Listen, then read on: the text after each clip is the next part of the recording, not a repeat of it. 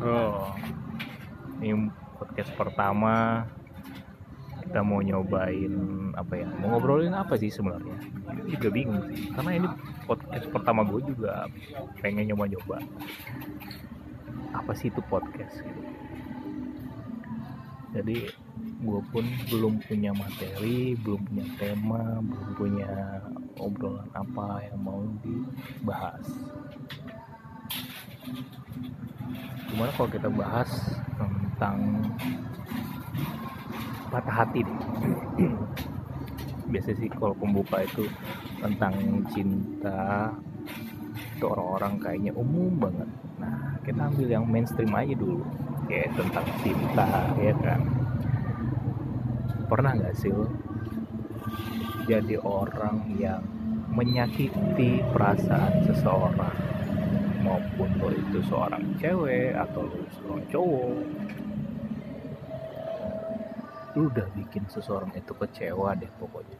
Sekecewa banget banget. Karena lu udah ngejalin hubungan itu lama bertahun-tahun. Dan selama itu juga kayaknya itu mereka ngelihat lu cuma ngasih rasa kecewa? Nah dan di mata mereka itu nggak ada baik-baiknya di diri lo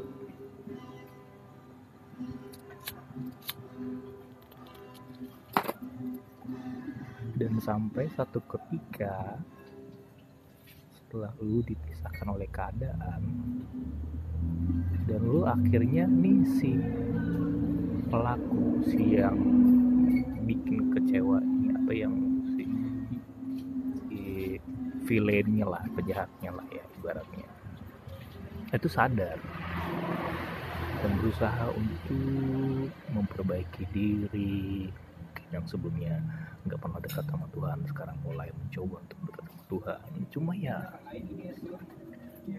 mungkin dari faktor finansialnya sih masih belum mendukung gitu. cuma dia udah mencoba untuk berbenah diri ingin mulai bertanggung jawab ke hubungan yang lebih berkomitmen nggak mau main-main lagi memang mau ke arah yang lebih serius gitu tetapi sayangnya si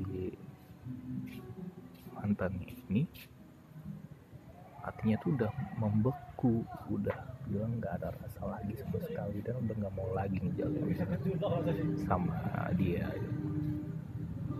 Kebayang nggak sih gimana rasanya? Dan pernah nggak dan dan uh, menurut dia lu itu nggak pernah ada baik-baiknya sama sekali. Dia bilang itu lu nggak pernah ada dia buat dia bikin dia bahagia. Ya gue bingungnya tuh gini loh lu menjalin hubungan bertahun-tahun masa iya sih? Dia itu sedikit pun nggak ada ngasih lo kebahagiaan. Kayaknya orang orang nggak tahu deh cowok apa cewek gitu ya.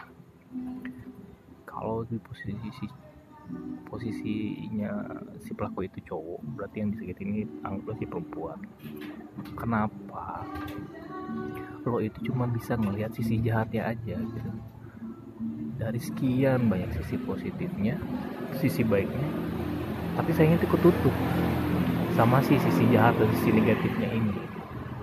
Tingkah laku buruknya itu lebih menonjol dan lu lebih ingat dibandingkan kebaikannya dia waktunya dia. Memang pada saat itu kesalahannya itu karena dia dulu itu bodoh.